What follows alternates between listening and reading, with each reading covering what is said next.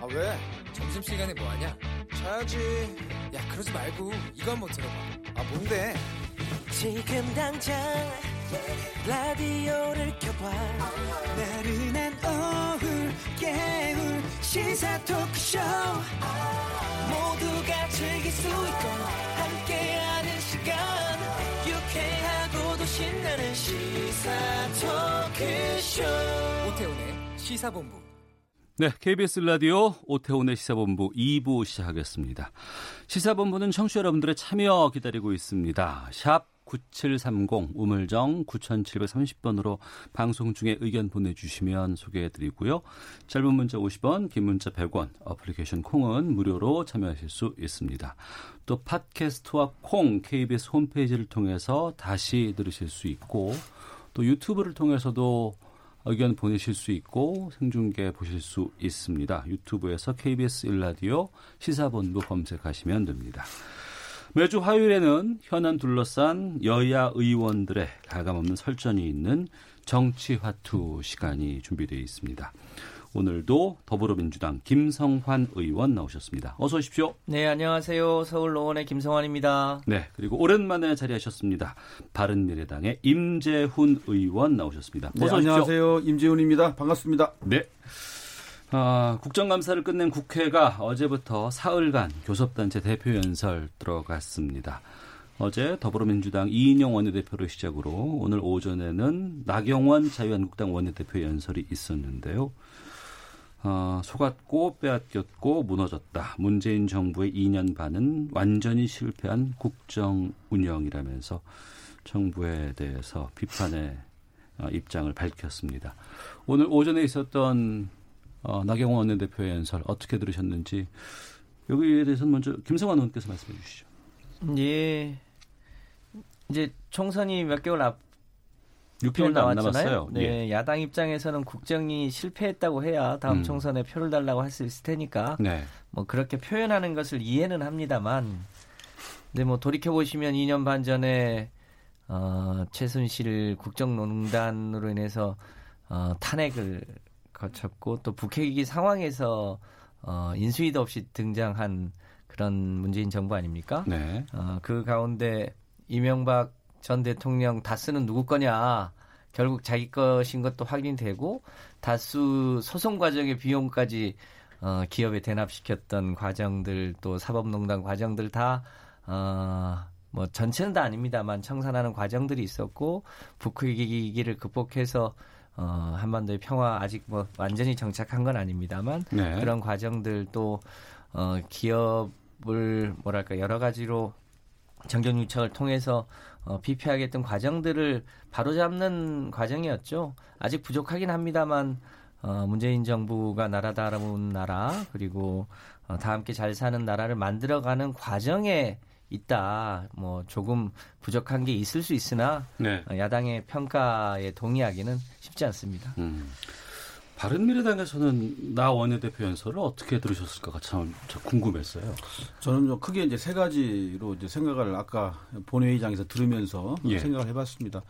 야당으로서 정부 여당에 대해서 어, 또는 대통령에 대해서 어, 견제하고 쓸소리하는 것은 당연한 거죠. 네. 그렇지만 어, 쭉 끝까지 들어본 결과 음. 대안은 없었어요. 어. 어, 대책은 없었습니다. 예. 오직 어, 비판을 위한 비판 어. 어, 그것이 좀 너무 일관되게 됐다는 것에 대해서 어, 실망함을 금할 수 없었고요. 두 예. 번째는 어, 그런 차원에서 한국당이 과연 그럴 자격이 있는 당인가라는 생각을 다시 한번 스스로 반문하게 됐습니다. 네. 한국당은 여전히 개혁에 주저하고 있고 어, 개혁을 일부러 또 거부하고 있고 그런 정당 입장에서 어, 여러 가지 상황에서 비판하고 견제한다는 것은 말이 안 된다. 음. 어, 언어 도단이다는 생각이 들어서 그럴 자격이 없는 정당을 다시 한번 스스로 어, 낙인 찍혔다. 네. 생각을 하고요. 세 번째는 나경원 원내대표가 이제 임기는 얼마 남지 않았습니다만은 음. 당내에서 굉장히 좀 흔들리고 있거든요. 예. 지도력이 굉장히 좀 어려움을 겪고 있는데 아, 지도력을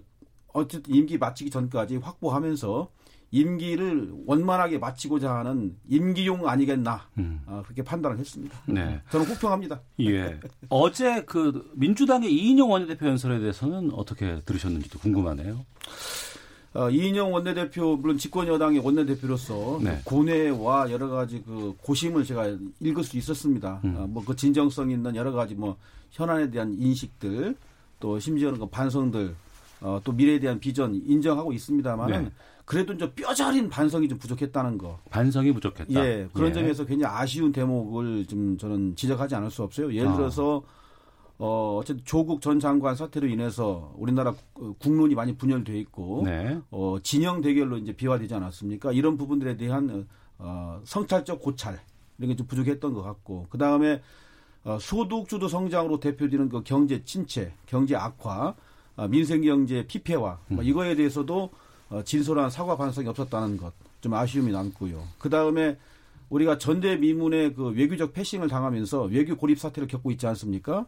이런 부분도 좀 점검했어야 되는데 그런 좀 미진했고 음. 또 가장 중요한 북한 핵 문제가 지금 전혀 좀 해결의 기미가 보이지 않고 있는 상황에서 네.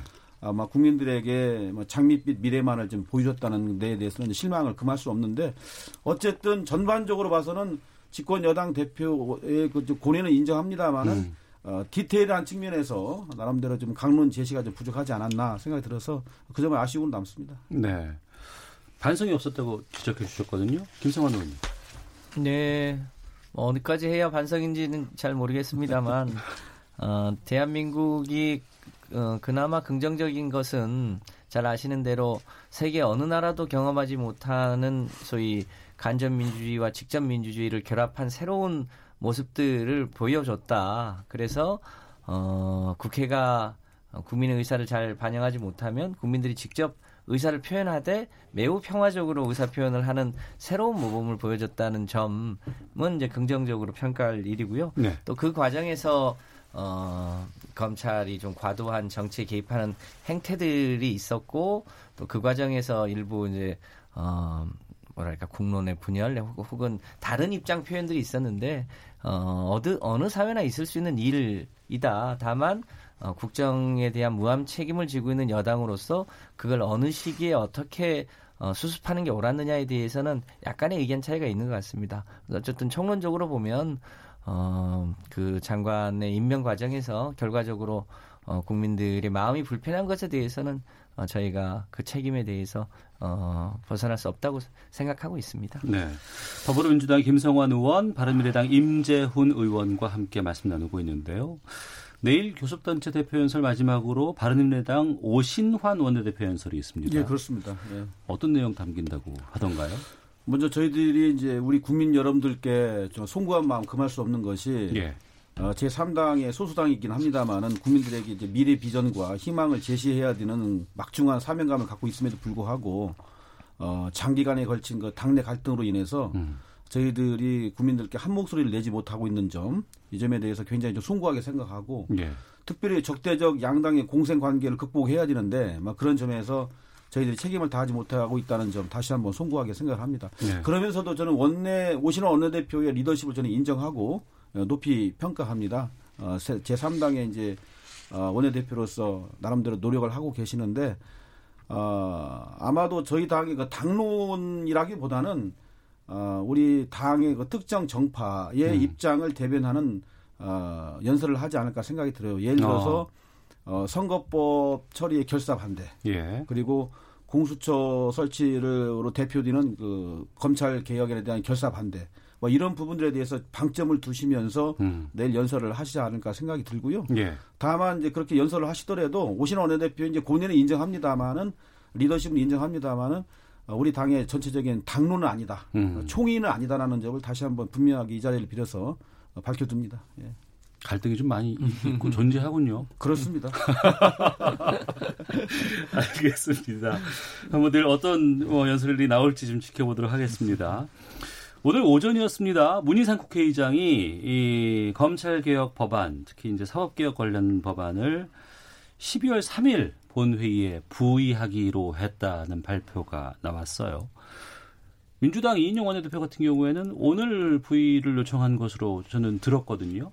또 그런 논의가 좀 있지 않았을까 기대가 됐는데 12월 3일로 지금 어, 국회의장은 발표를 했는데 여기에 대해서 김성환 의원께서 좀 정리를 좀 해주시죠. 네, 뭐 잘 아시는 것처럼 어, 패스트트랙에 지정된 법안이 사실상 slow track에 가까운데 상임위에서 180일, 법사위에서 90일, 또 본회의에 해부돼서 60일에서 최장 330일을 거치게 되어 있잖아요. 네.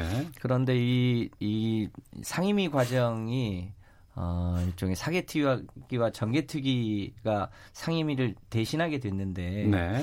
그 과정에서 소위 사개특위 관련 법이 법사위에 계류할 수 있는 어, 법적 기일이 며칠이냐를 두고 해석의 차이가 좀 있었던 것 같습니다. 네. 그래서 좀 적극적으로 해석하면 오늘까지라고 보는 의견이 있었고 음. 또 법사위를 최장 기간 보장을 하면 오늘 결론처럼 12월 3일이라고 하는 결론 도 있었는데 이 두 가지를 가지고 어 최근까지도 어 국회의장은 적극적으로 해석해서 오늘까지를 마무리한다고 했다가 네. 어 여러 전문가들 의견을 수기한 끝에 이것 때문에 오히려 음. 어그 절차적 하자가 생기는 것에 대한 우려가 네. 있었던 것 같습니다. 그래서 최종적으로 12월 3일로 음. 어, 미루게 된 것 같은데요. 네. 어, 이 과정 동안 이제 정개특위 의 안, 그러니까 선거법안하고 이제 거의 시기가 같아지는 거거든요. 네. 네. 그래서 최근에 공수처를 먼저 하고 선거법을 나중에 하자는 논의가 이 문제 때문에 있었는데 음. 결과적으로 자연스럽게 어 이제 어, 검경 수사권 조정, 공수처법 그리고 선거법을 아마 거의 동시에 하게 되는 결과가 되지 않, 않을까 싶은데요. 네. 12월 2일 날 이제 예결위에서 예결위 관련 내년 예산안이 이제 처리가 될 예정이잖아요. 어, 그러면 그러면- 12월 3일부터 본회의가 열릴 수 있군요. 그렇 그렇습니다. 예. 그러면 어 내년도 예산안을 처리해 놓고 어. 본격적으로 선거법과 사개특위 관련 법안의 논의가 예, 예. 어, 진행될 것으로 보여집니다. 음. 바른미래당의 의견이라고 말씀드리기가 좀 힘들 것 같아서 이제 임재원 의원의 그 생각과 입장이라고 제가 이해를 하고 질문을 드리겠습니다. 예, 예, 예. 12월 3일 결정 이번 부의하기로 한 결정에 대해서는 어떻게 보세요? 어, 문희상 의장께서 이제 나름대로 고심을 하신 것 같아요. 네. 여러 가지 그리고 국회법 절차에 대한 그 책임을 지신 분의 입장에서 어, 그런 결정에 대해서 저는 존중합니다. 네.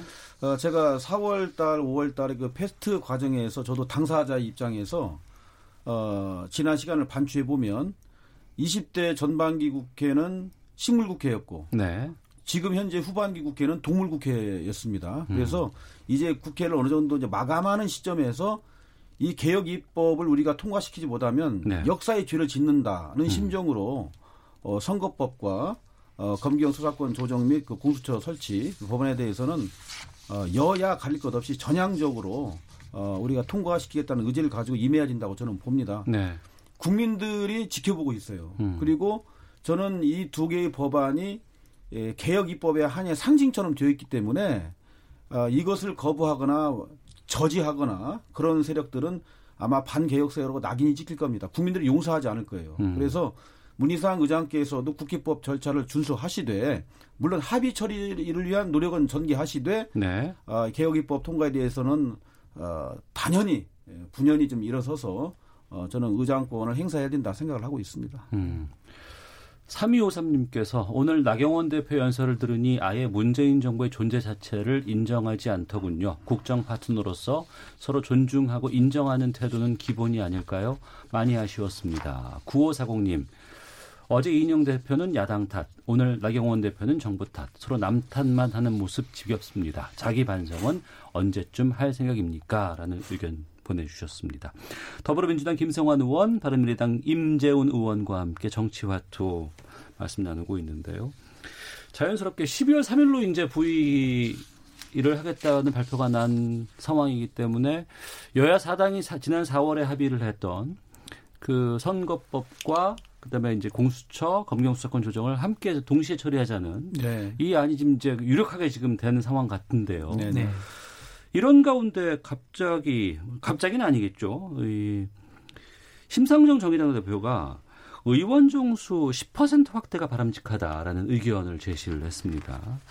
이 선거제 개혁안 논의가 이제 다시 지금 어, 급부상하는 상황인데요. 여기에 대해서 어떻게 보시는지 입장을 듣도록 하겠습니다. 김성환 의원께서 먼저 말씀해 주시죠. 예, 이제 의원 정수가 현재 300명인데 10%면 30명을 더 늘리자는 거잖아요. 네. 그런데 이 관련해서 우리 국민들은 아직까지 국회에 대한 불신이 매우 큰 탓에 숫자를 늘리는 것에 대해서는 대략 한 6, 70% 국민이 반대하고 있는 거 아닙니까? 네. 저는 국민의 다수의 뜻을 거슬러서 정치가 무엇을 결정하기는 쉽지 않다. 음. 그러니까 어, 300명 정수 이내에서 심상정 의원 등이 고민하고 있는 여러 가지 내용을 서로 합의하고 조정해야지 그 국민의 뜻을 거슬러 가면서 어, 하기는 쉽지 않을 거다 이렇게 네. 생각하고 있습니다. 예. 임지훈 의원은요? 저도 우리 존경하는 김성환 의원님의 말씀에 일정 음. 부분 동의를 합니다. 네. 어, 물론 이제 그 대안으로서 이제 뭐 국회의원 보좌 진수를 줄인다든가 음. 뭐 세비, 이제 뭐 급여를 뭐 동결한다든가 줄인다든가 이런 뭐 대안이 있는데요. 네. 어, 국민들이 20대 국회에서 어, 20대 국회에 대해서 생각하는 점은 일을 한 게 없다. 음. 또 국회의원들을 더 증원해봤자 속된 말로 별 볼 일 없겠다라고 네. 생각을 하시는 것 같아요. 그래서 예. 의원 정수 문제는 지금 말씀하신 대로 절대 다수의 국민들이 반대하고 있는 것 같기 때문에 음. 상당히 세심하고 신중한 접근법이 필요하다고 생각을 하고요. 예, 예. 만약 의원 정수 확대를 원하시는 그 정치 세력이 있다고 할 것 같으면 음. 솔직하게 네. 국민들 앞에 소상하게 말씀을 드리고 어. 어, 국민들의 동의를 구하는 것이 중요하다고 봅니다. 예. 정의당 그 김종대 의원의 설명은 심상정 대표가 악역을 맡았다 이런 이야기거든요. 그러니까 뭐 다른 뭐 정치 선진국과 비교해 봤을 때 국회의원 수가 우리나라가 너무 적고 특권은 많고 그래서 특권은 내려놓고 일을 하는 사람을 머슴을 더 늘리자 뭐 이런 주장이다. 근데 이제 국민들의 동의는 쉽지 않은 상황이고요. 그렇습니다. 예. 이 입장은 어떻게 보세요? 그러니까 지금 어, 의원 정수를 늘리자고 하는 게 물론 해외 사례하고도 비교합니다만 어, 지역구를 줄이기가 쉽지 않기 때문에 어, 지역구는 유지하는 대신 어, 정수를 늘려서 비례수를 늘리자는 거 아닙니까? 네. 근데 지역구 자체가 하나의 특권이잖아요. 음. 그 특권은 그대로 놔두고 뭐 예산을 동결하자. 이거는 제가 보기에는 꼼수에 가깝다고 봅니다. 네. 지역구를 줄이는 거 저희도 어, 당초 패스트트랙 안에 올라갈 때 225명 지역구 또 비례대표 75명으로 줄이게 되면 저희 당이 현재 어, 현역으로 있는 지역구도 많이 줄어들게 되거든요. 네. 그런 것을 감안하면서도 음. 저희가 300명 범위 내에서 대안을 만들었는데요. 그 자기 자기 내부의 특권을 줄이는 일을 먼저 하지 않고 그리고 다른 방법으로 편법을 하려고 하는 것은 옳지 않다. 음. 언젠가 국회에 대한 신뢰가 높아져서 어 뭐 독일처럼 정수를 늘린다고 한다면 국민들이 반대하겠습니까? 그런데 지금으로서는 의원 자체가 하나의 특권이라고 보는 상황이기 때문에 지역구를 줄이는 개혁부터 저는 하는 게 옳다 이렇게 생각을 합니다. 네. 임재훈 의원께 이 질문 좀 드려야 될것 네, 같습니다. 정의당에서 10% 이내 의원 정수 확대가 예. 그러니까 지난해 12월이었습니다. 네. 손학규 당시 당, 아, 지- 당 대표께서 이제 단식을 했었고 그렇습니다. 예. 그때 여야 5당 자유한국당 나경원 원내대표를 포함해서 선거제 개혁 합의 사항이다. 네. 이렇게 지금 나경원 원내대표의 입장이라고 있었다고 정의당은 주장하고 있고 손 대표 역시도 합의했다 자유한국당 이렇게 얘기를 했거든요. 좀 확인해 주실 수 있는지요? 아, 그때 당시에 이제 한 열흘 정도의 이제 그 목숨을 건 단식을 하시고 네. 이제 5당 대표들이 이제 합의문에 서명을 하지 않았습니까? 그때 이제 뭐 일종의 뭐 단서라기보다는 뭐 조건 뭐 이런 음. 것들을 다뤄놨는데 네. 뭐 의원 정수 확대를 뭐 합의했다기보다는 음. 검토하기로 했던 것 같아요. 네. 검토하기로. 어. 검토해서 국민들의 여론과 국민들의 거부감이 엄청나게 도달하게 되면 네. 할수 없는 거죠. 음. 어, 정치인들 특히 국회에서 국민들의 의견과 국민들의 뜻을 어, 거스른 채 어떤 의사결정을 한다? 이것은 전혀 말이 안 되는 거거든요. 예. 그래서 어, 손학규 대표도 당시에 서명을 하면서 검토한다는 취지로 서명하셨겠습니다마는 음. 국민들의 거부감이 극에 달하고 또 반대를 하시게 되면은 당연히 철회를 하실 겁니다. 네. 제가 볼 때는 국민들의 뜻을 거- 저버릴 수는 없습니다. 예. 8144님께서 국회의원 정수 확대 반대합니다. 지금은 세비 동결 내지 삭감을 이야기하겠지만 결국에는 슬그머니 다시 올리게 되겠죠. 국민들의 의식 수준을 과소평가하지 마시기 바랍니다라는 의견 주셨고요. 이중우님께서는 새로운 제안을 해주셨는데 국회의원 국민 소환 제도가 확실히 마련된다면 의원 정수 늘려도 상관없다고 생각합니다라는 이런 의견도 보내주셨습니다. 현재로서는 지금 그 패스트트랙에 올라져 있는 이제 정개특위 법안이 있습니다. 여기에서 이제 그 연동형 비례대표제 예. 또현 의원 수를 그대로 유지하되 비례대표가 이제 늘어나고 지역구가 이제 좀 주는 안으로 올라가 있는데 이게 본회의 처리는 어떻다고 보세요? 이게 가능할까? 일부에서는 뭐 당론으로 열어서 결정을 냈기 때문에 뭐 가고는 있지만 정작 본회의에서 이게 쉽지 않을 수도 있지 않을까라는 지적도 나오거든요. 간단히 말씀해 주신다면. 제가 먼저 말씀드릴까요? 네. 예, 임전 의원님. 제가 어, 어느 날 좀 사무실에 혼자 앉아서 네. 어, 의원님들 쭉 한번 이제 그 기역부터 히읗까지 우리 의원님들 강병원 의원님부터 황 의원님들까지더라고요. 네. 쭉 봤더니 음. 어, 과반 투표에 임했을 때 과반보다 한 대여섯 표 정도는 어, 높게 나오는 것 같아요. 찬성이. 아, 그래요? 예. 어. 그래서 저는 아, 물론 국회의원들이 이제 헌법기관으로서 소신껏 투표는 하겠습니다만은 예. 어, 어쨌든 전반적인 당의 분위기, 음. 상황, 그리고 의원들의 소신 이런 부분들 종합해 봤을 때 그리고 현재 여러 가지 전개되고 있는 의원님들의 발언들 종합해 봤을 때는 한 대여섯 표 정도는 좀 이게 높이 찬성이 나오지 아. 않겠나 아, 희망 섞인 생각을 하고 있습니다. 희망 섞인 생각이라고 말씀해 주셨고요. 김성환 의원께서는요. 네. 그러니까 어, 공수처법이나 검경 수사권 조정 관련한 이제 패스트트랙에 올려져 있는 법안은 어, 굳이 표현하자면 과반수 이상이 어, 참석해서 과반수 어, 의결로 통과시킬 수도 있습니다. 네. 그런데 선거법은 그동안의 어, 오랜 관례가 여야 모두 어, 합의해서 처리를 했거든요. 네. 근데 현재 패스트트랙에 올라가 있는 법은 자유한국당을 제외한 사당의 동의로 음. 올라가 있는 법률이죠.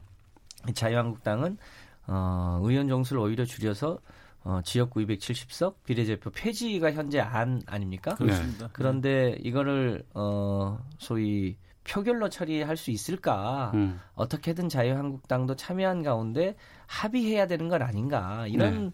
어 뭐랄까 기존의 관행에 대한 어, 것 때문에 어떻게 자유한국당도 함께 할 수 있는 안을 만들 수 있을까 하고 고민입니다. 음. 그렇게 보면 정수를 늘리는 건 쉽지 않을 것 같고 네. 다만 현재 225대 75로 되어 있는 어, 지역구와 비례의 수를 조금 어, 상호 절충할 수 있는 선에서 합의하고 또 그렇게 합의된 비례의 숫자를 얼마만큼 연동형의 취지에 맞게 할 수 있을까 음. 이것을 잘 협의 조정하는 게 에, 정치의 예술 아닐까 싶습니다. 저는 그 범위 내에서 합의할 수 있도록 최선을 다하되 알겠습니다. 최악의 경우를 대비해서 소위 이, 이, 이 안정적 찬성 음. 의원 수는 확보해 둬야 한다. 제가 지금 한 이렇게 말씀 더 생각합니다. 아니요 시간이 없어서 저희가 뉴스 듣고 와서 예, 계속해서 말씀을 예, 좀 예, 이어가도록 예, 예. 하겠습니다.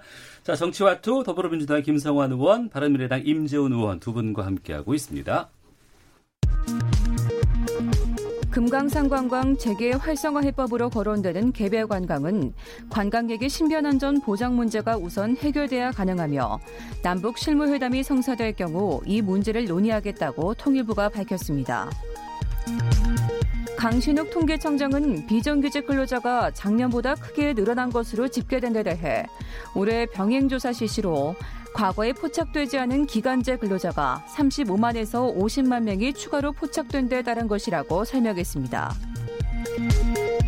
이재용 소카 대표가 어제 검찰이 차량 호출 서비스 타다를 불법으로 판단하고 자신이 기소한 데 대해 비판하면서 타다는 AI 기술을 가장 많이 적용한 기업 중 하나인 모빌리티 기업이라고 주장했습니다. 무소속 김경진 의원과 서울 개인택시 운송사업조합은 차량 호출 서비스 타다와 관련해 타다는 즉시 사업장을 폐쇄하고 재판에 임해야 한다라고 촉구했습니다. 중국 군용기가 서해 쪽 한국 방콕 식별구역에 진입해 군이 대응 출격에 나선 것으로 전해졌습니다. 중국 군용기는 한국 측에 비행 경로와 목적 등을 통보한 후 카디지에 진입한 것으로 알려졌습니다. 지금까지 헤드라인 뉴스 정원나였습니다. 이어서 기상청의 송소진 씨 연결합니다. 미세먼지와 날씨 정보입니다. 불청객 황사가 찾아오면서 지금 먼지 농도가 평소보다 4배에서 6배 정도나 높은 상태입니다. 때문에 지금 전국 대부분 지방에 미세먼지 주의보가 발효 중이고 충북과 경상도, 전남과 제주도의 미세먼지 농도는 매우 나쁨, 그 밖에 전국 대부분 지방은 나쁨으로 나타나고 있습니다. 황사용 마스크를 잘 착용하고 다니시기 바랍니다. 이 황사는 밤에는 우리나라를 모두 빠져나가면서 내일 내일은 다시 먼지 농도가 보통에서 좋음 수준을 회복할 전망입니다. 오늘 하늘은 전국이 대체로 맑겠고 낮 기온은 중부지방을 중심으로 어제보다 조금 낮겠습니다. 찬바람이 점차 강해지고 있어서 밤 사이에는 기온이 크게 떨어져 내일 아침에는 대관령이 영하 3도, 서울 5도, 대구 7도까지 내려가며 반짝 추위가 찾아올 전망입니다. 현재 서울의 기온은 17.4도입니다. 미세먼지와 날씨 정보였습니다. 이어서 이 시각 교통 상황을 KBS 교통정보센터 센터 이승미 씨가 전해드립니다. 네, 이 시각 교통 상황입니다. 오늘 서울 지하철 2호선에서 재난 대응 훈련을 합니다. 실제로 다니는 열차에서 훈련을 진행하기 때문에 오후 3시 10분부터 10분 동안 2호선 전체가 운행을 멈춥니다. 이용에 참고하시기 바랍니다. 고속도로는 사고와 작업 등으로 밀리는 곳이 많은데요. 평택 시흥고속도로 평택 쪽으로 시화대교로 지난 곳에서 대형 화물차 관련 사고가 있었습니다. 처리 작업은 20분 전쯤에 됐지만 지금은 남한선 부근부터 5km 구간 정체가 되고 있고요. 호남고속도로 천안 방향으로 석곡터널 부근 1차로에서 화물차 단독 사고 처리하고 있으니까 주의하셔야겠습니다. 지금도 작업 여파를 가장 크게 받는 곳은 중부 내륙고속도로인데요. 창원 방향으로 감곡 부근 작업 때문에 여주 분기점에서 감곡 쪽으로 6km 구간 정체되고 있습니다. KBS 교통정보센터였습니다.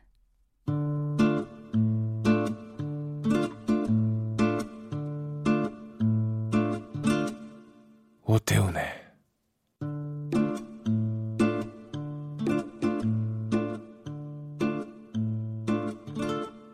시사본부 네, 정치와투 더불어민주당 김성환 의원, 바른미래당 임재훈 의원과 함께하고 있습니다.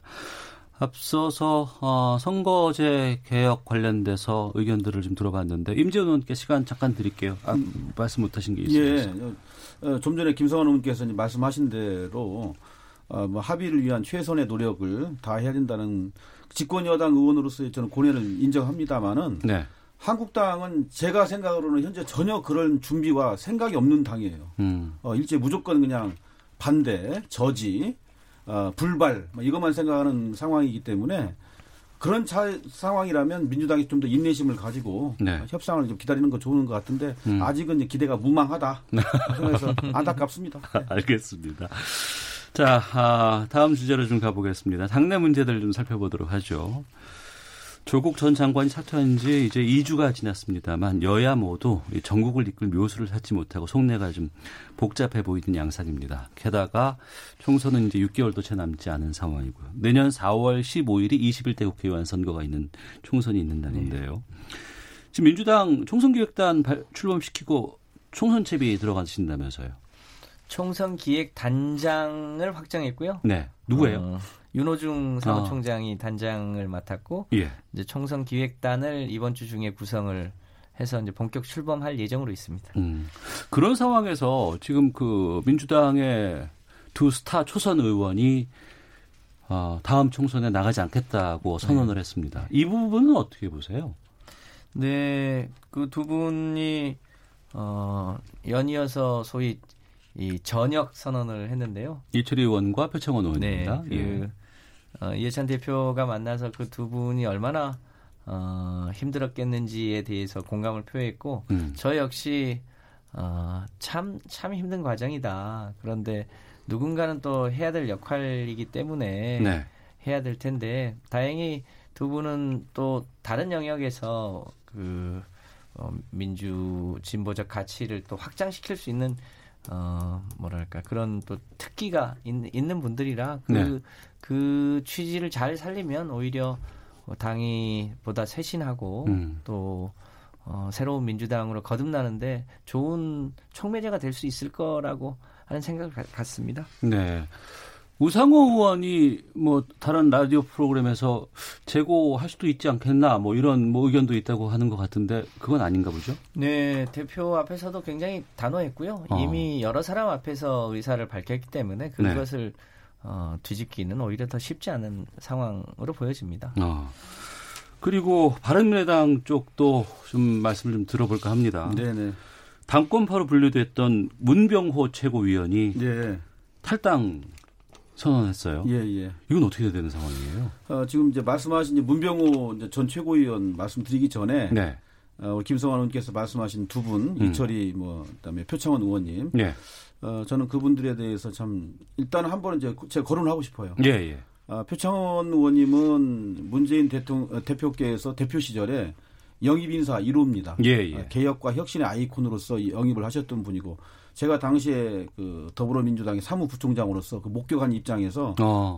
굉장히 신선한 충격을 받았던 분인데 그리고 이철희 의원 같은 경우는 저 개인적인 연부로 지금 20한 7년 정도 되는 그 교분을 나누고 있는 아, 친구? 친구 관계인데 예. 어, 굉장히 안타깝고 어. 어. 그러면서도 그분들의 어떤 결정에 숙연한 마음을 어, 지우지 않- 지, 어, 가지지 않을 수가 없어요. 음. 그런 점이 경쟁하는 당이긴 합니다만은 민주당의 특장점이 아니겠나 어. 생각이 들어서 예. 부럽기도 합니다.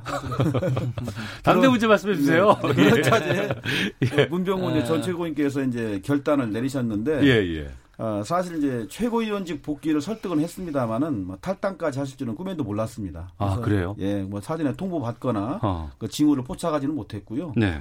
다만 문병호 전 최고위원의 그 고뇌 저 인정합니다. 음. 또 새 정치를 위한 어, 중도 개혁 정치를 위한 그 고뇌 인정합니다만은 어, 어쨌든 좀 탈당만큼은 안 하셨으면 하는 마음 간절했고요. 음. 어, 저희가 이제 당내 갈등을 추스리고 나면 어, 새로운 한 방향으로 좀 진- 진군할 텐데 그때 중도 개혁 정당이 한 곳에 모일 때 다시 문병호 최고위원을 만나지 않을까 기대를 하고 있고 그렇게 확신하고 있습니다. 네. 바른미래당의 큰세 축을 꼽자면 이제 유승민, 안철수, 손학규 이렇게 네네, 이제 네, 꼽을 예. 수밖에 없는 것이 현실입니다. 예. 그런데 이세 축이 다 무너진 상황이고 지금 남은 손학규 대표 같은 경우에는 지금 뭐 당비 대납 의혹 등으로 비당권파로부터 상당한 공격을 받고 있어요. 네네. 어떻게 하신대요? 어, 불쑥 뭐 당비 대납 의혹이 이제 제기가 돼서 어, 저희들도 뭐 상당히 당황스럽기는 했습니다만은 예. 어, 확인한 결과 당비 납부 대행입니다. 음. 그래서 어, 실적법 특히 선거법을 위반하지 않았다는 거, 정당법을 위반하지 않았다는 거 다시 한번 이제 분명하게 말씀을 드리고요. 네. 지금 앵커께서 말씀하신 대로 우리 당에 이제 갈등이 내재하는 건 사실입니다만은 머지 않아 음. 이 갈등이 종식이 되면서 네. 어, 저희가 중도개혁 정당으로서 새 출발할 수 있지 않을까 강한 확신을 갖고 있고요. 저는 특히 이제 사무총장으로서 음. 어, 이것저것 좀 준비를 하고 있는데 네, 네. 제가 이제 공개석상에서 많은 발언을 했습니다. 획기적이고 파격적이고 충격적인 여러 가지 로드맵들과 안들을 준비하면서 어, 국민들과 당원들에게 선보일 준비를 하고 있습니다. 한번 기대해 주셔도 될 것 같습니다. 예. 그러니까 유승민 의원 같은 경우에는 이미 탈당을 이제 12월쯤 하겠다고 선언을 한 상황이고요. 네네. 지금 안철수 전 대표의 복귀는 쉽지 않아 보이고 그런 상황에서 이 바른미래당의 미래에 대해서 봉합보다는 새로운 길을 지금 준비하고 있다는 뜻으로 이해를 해도 되겠습니까? 저희가 갈등이 언제 있었냐는 듯이 봉합이 돼서 예. 의기투합해서 한 방향으로만 나갈 수 있다면 금상첨화죠. 예, 예. 어, 그런데 안타깝게도 불행하게도 어. 아, 그 가능성이 점점 희박해지고 있기 때문에 예. 이제는 우리 유승민 전 대표님이나 음. 어, 당내 구성원들이 결단을 해야 됩니다. 네. 나가서 새로운 정치를 하시든 음. 아니면 남아서 의기투합 하시든 양자택일에서 결단을 내리셔야지 더 이상 머뭇거렸다가는 국민들에게 고통만 드리는 겁니다. 네. 그래서 저는 이 자리를 빌어서 유승민 대표님께 강력하게 좀 건의하고 촉구하고 싶은 것은 아, 나가시려면은 속히 결단을 내리셔서 음. 유승민만의 정치를 하시면 됩니다. 네. 그러지 않고 남아 계시기를 원하신다면은 언제든지 환영합니다. 그래서 우리가 선의의 경쟁을 하면서 당내에서 한 방향으로 나간다면은 국민들이 반드시 어, 적대적 양당의 공생 관계를 극복하면서 저희들에게 지지를 주실 걸로 믿어 심지 않기 때문에 유승민 대표의 그 경륜 있는 결단 기대하고 있습니다. 네. 그러면 손학규 대표의 이선 후퇴 상황도 우리가 예견할 수 있, 는 건가요? 그렇습니다. 유승민 대표님과 바른정당계 의원님들이 어, 만약 탈당을 하셔서 예. 어, 뭐 개혁보수 정당을 만드시든 한국당과 통합 연대를 하시든지 간에 그렇게 결단하시면 어. 손학규 대표는 어느 정도 당을 갈무리하고 진정시키고 정리하신 다음에 뭐 이선호퇴할 의향이 분- 반드시 있고요. 예. 그걸 거꾸로 말씀을 드리면 어 유승민 대표님과 바른정당 의원님들이 탈당하지 않으시고 음. 그렇게 당에 잔류하신다면은 손학규 대표는 절대 물러날 일이 없다는 것 이게 말씀을 드리고 싶습니다. 네. 어떻게 그 김성원 의원께서 이런 그그또 한 축인 그 국회 그 교섭단체잖아요. 곤혹스럽고 네. 죄송합니다. 어떻게 보시는지 좀 듣고 싶네요. 그 다른 당 얘기라 저희가 뭐 함부로 말씀드리기 어렵습니다만 당은 노선과 어, 가치를 같이 하는 사람들의 무리입니다. 네. 이 일이 왜 이렇게 잉태됐는가라고 하면 저는 애초에 물과 기름의 성격 그러니까 노선과 가치가 다른 사람들이 어, 그 당의 원칙에 맞지 않게 시작된 음. 것이어서 지금 이와 같은 게 애초부터 잉태되었었던 것 같다고 생각이 듭니다. 네. 저는 지금이라도 당은 생각과 가치가 같은 사람들끼리 그 인원의 많고 적음을 떠나서 함께 나가면서 어 그 지지를 늘려나가는 게 맞지. 어 그런 이제 그런 차원에서 보면 지금에라도 예, 애초에 그 잘못 이 맺어진 매듭을 고리를 푸시는 게 어, 옳은 거 아닌가 이런 사적인 의견이 있습니다. 네. 30초만 시간 예, 주세요. 예. 어, 우리 유승민 대표님과 바른정당 의원님들이 나가시든 음. 남든 뭐 본인들의 결단에 날 달려 있습니다만은 어, 제가 상당한 기간 동안 우리 의원님들 겪어보니까 뭐 유승민 대표님, 오신환 원내대표님, 그다음에 뭐 이혜훈 의원님, 정병국 의원님, 어, 그 다음에 하태경, 정운천, 유희동 지상 의원님 한결같이 훌륭하신 분들이에요. 네, 네. 어, 의정 활동에 대한 역량과 능력이 검증되신 분이고 무엇보다도 겸손한 정치를 하시는 분들이거든요. 저는 나가시는 것을 멈추시고 의기투합해서 우리가 한 방향으로 나갔으면 하는 마음 간절합니다. 지금이라도 우리가 대동단결했으면 좋겠어요.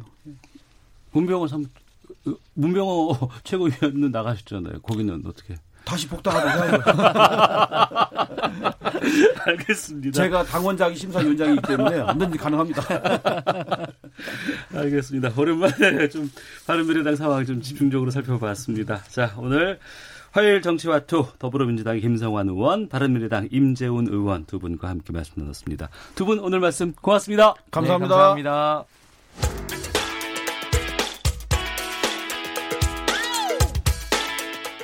오태훈의 시사본부는 여러분의 소중한 의견을 기다립니다. 짧은 문자 50원, 긴 문자 100원의 정보 이용료가 되는 샵 9730, 우물정 9730번으로 문자 보내주십시오. KBS 라디오 앱 콩은 무료입니다.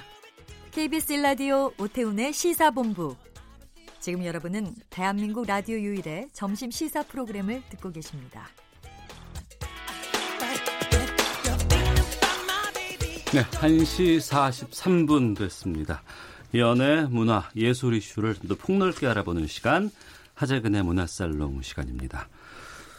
배우 박시은, 진태현 부부가 결혼 4년 만에 부모가 됐다는 소식이 전해졌다고 하는데 어떤 내용인지 좀 살펴보겠습니다. 문화평론가 하재근 씨 나오셨습니다. 어서 오세요. 예, 안녕하세요. 결혼 4년 만에 부모가 됐다는 게 뭐 크게 문제가 되는 건 아닌 것 같고 예. 자연스러운 일인데. 예, 근데 그 아이가 지금 대학생이라서 예? 대학생인 아, 그래요? 거예요, 그 아이가. 어. 그러니까 어떻게 된, 된 사연이냐면 예. 그 박시은 씨하고 진태원 씨가 2015년에 결혼을 했거든요. 네. 근데 그때 신혼여행을 음. 제주도로 갔는데 예. 제주도에 있는 보육원에 봉사하러 아, 신혼여행을 봉사하러 간 예. 거예요? 어. 그때 그 보육원하고 인연을 맺어가지고 예. 보육원 아이들의 후원자가 된 거죠. 예. 그래서 그 아이들의 뭐 이모, 삼촌 어. 이런 식으로 이제 됐다가 어. 그때 지금 요번에 대학생 딸을 그때 처음 만난 거죠. 고등학생 음. 보육원에 있는 아이. 네네. 그 아이를 만나가지고 이제 이모 삼촌으로 지내다가 음. 그 아이가 이제 대학 입시할 때가 돼서 그러니까 이제 방학 때도 어, 이제 방학 때마다 그 박시은 씨하고 진태현 씨가 제주도에 가서 만났다는 겁니다. 봉사활동하고. 네. 그 다음에 이제 대학 입시할 때 그 서울로 왔는데 음. 그 아이의 입시 과정을 함께 했다. 그 아. 이 박시은 씨 집에서 같이 잠도 자고. 예, 예. 그리고 이제 그 아이가 대학교에 들어가서 앞으로 이제 뭐 편입도 해야 되고 뭐 그런 걸 해야 되는데 아, 그 아이와 함께 해주고 싶다라고 음. 해서 요번에 그 아- 대학생 아이를 입양했다라고 음. 해서 화제가 된 겁니다. 연예인 부부가 어, 신혼여행을 뭐 국내 제주도에 있는 보육원에 봉사로 갔다는 것도 참 박수 받을 일이고 예. 그리고 또 계속해서 후원자의 역할을 해왔다는 것도 고마운 일인데 네. 근데 지금 대학생인 그의 후원했던 학생을 입양했다는 거 아니에요? 예.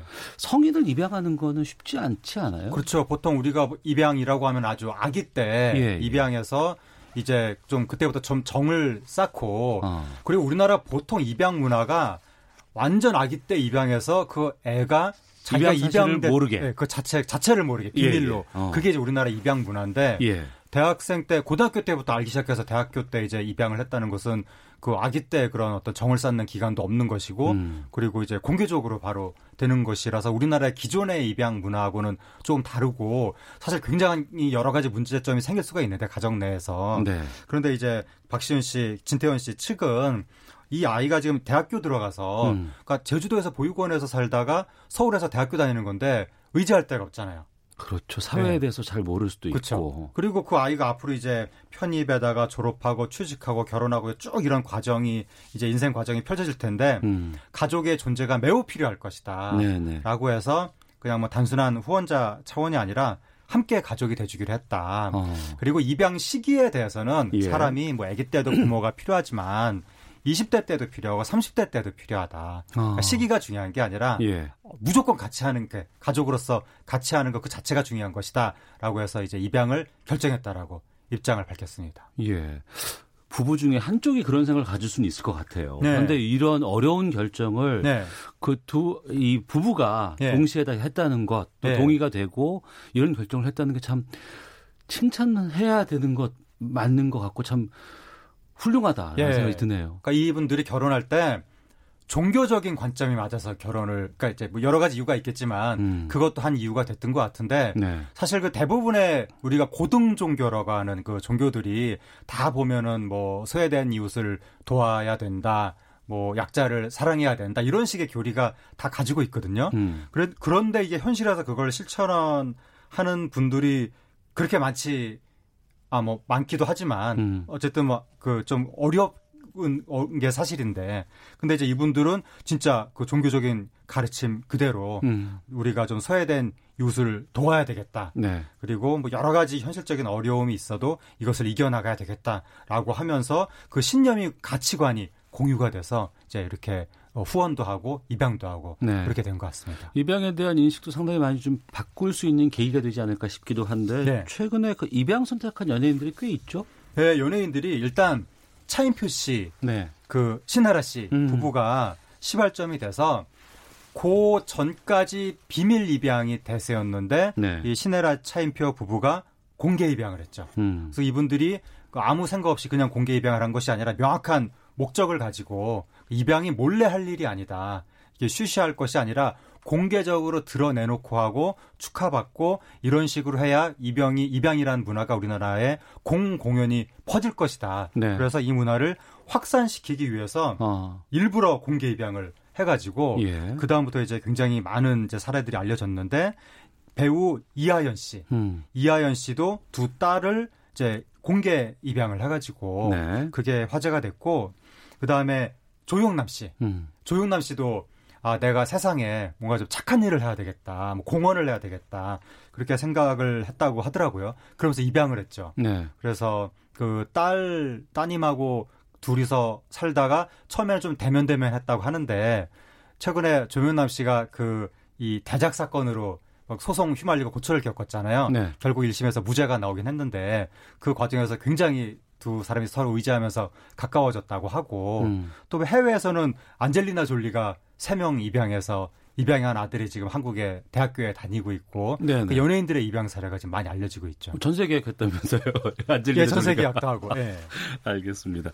좀 이런 것들이 국내 입양에도 상당히 좀 좋은 영향을 좀 끼치지 않을까 싶어요. 그렇죠. 음. 우리나라가 과거에 굉장히 오명을 쓴 것 중에 하나가 아기 수출국 대국이다라고 그랬었습니다. 해서 예, 예. 그러니까 워낙 핏줄 문화가 강하다 보니까 어. 다른 핏줄을 입양을 잘 안 하는 거죠. 같은 그 사촌 정도 내에서 그 왜 그 뭐죠 양자 드리는 음. 건 와- 그 대를 잇기 위해서 왕왕 하지만 입양은 거의 안 했었는데 그 바람에 이제 우리나라 아기들이 해외로 나가서 굉장히 고생을 많이 했고 그런데 이렇게 이, 이 많은 연예인들이 이제 입양을 하면서 그 사실이 알려지고 이러면 입양이 우리나라의 하나의 그 대중화되는 기폭제가 되지 않을까 그렇게 생각이 되고 지금 많은 누리꾼들이 이 입양 사실을 알린 연예인들에 대해서 좀 칭찬을 보내고 있습니다. 네. 오랜만에 착한 소식, 좋은 소식 전해드릴 수 있어서 뿌듯하다는 좀 느낌이 들고요. 네. 다음 주제로 좀 가보겠습니다. 인기 래퍼 겸 방송인으로 활약을 했었죠. MC몽. 8집 앨범으로 가요계에 복귀했다는 소식이 있는데 콘서트도 열었다고요? 네, MC몽 씨가 이제 9년 만에 예. 어, 과거에 이제 병역 기피 의혹으로 활동을 중단한 이후로 네.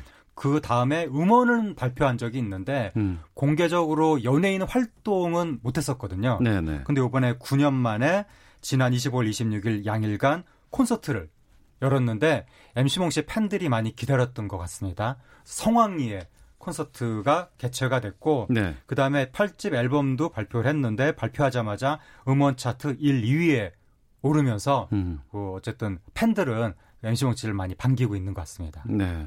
반기고 있는 팬이 있는가 하면 네. 이 복귀에 대해서 상당히 부정적인 시각도 많이 있는 건 사실이에요. 인터넷에선 아무래도 이제 MC몽 어. 씨가 병역 기피 의혹을 받았기 때문에 예. 거기에 대해서 이, 이 국민 정서가 매우 좋지 않거든요. 어. 그러니까 이제 MC몽 씨에 대해서 여전히 어, 공격적인 댓글이 나오고 있고 특히 연예인 복귀는 너무한 거 아니냐 음. 이런 시각이 지금 그 주류를 이루고 있죠. 네.